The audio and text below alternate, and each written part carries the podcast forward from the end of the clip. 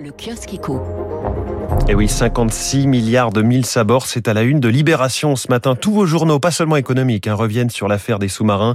Pourquoi l'Amérique torpille la France interroge le Parisien. Trahison en eau profonde, c'est le titre de l'article. Un affront et la marque du mépris, écrit Jean-Michel Salvatore dans son édito. Une claque et un virage stratégique, titre le journal L'Opinion, qui relève comme un game changer en matière navale le fait que les États-Unis acceptent pour la première fois de vendre une technologie nucléaire, puisque contrairement au contrat annulé avec Naval Group qui prévoyait des sous-marins diesel électriques, le partenariat entre Washington et Canberra prévoit bien des engins à propulsion nucléaire. Avarie en Australie, titre La Croix, la stratégie indo-pacifique de la France mise à mal, qui relève aussi qu'une bataille d'avocats va s'engager pour estimer le préjudice subi par la partie française et le versement d'éventuels dommages et intérêts. Le Figaro titre à la une sur la crise diplomatique entre la France et les États-Unis, mais relativise côté économique l'impact industriel surmontable pour la filière navale française selon le journal. Les échos voient les choses différemment, qui titre sur un coup de massue pour Naval Group, chaos debout.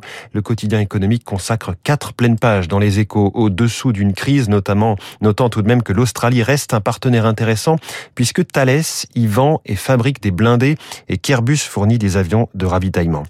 À noter aussi dans la presse ce matin cette interview d'Elisabeth Borne aux Parisiens qui annonce des premiers détails sur le plan du gouvernement contre le chômage de longue durée. Nous nous engageons à ce que tous les demandeurs d'emploi soient recontactés par un conseiller Pôle emploi d'ici à la fin de l'année, dit la ministre du Travail, et nous allons développer la mise en situation en entreprise en donnant des moyens aux employeurs qui le souhaitent pour qu'ils forment ces demandeurs d'emploi au plus près de leurs besoins. Voilà pour la presse du jour et sur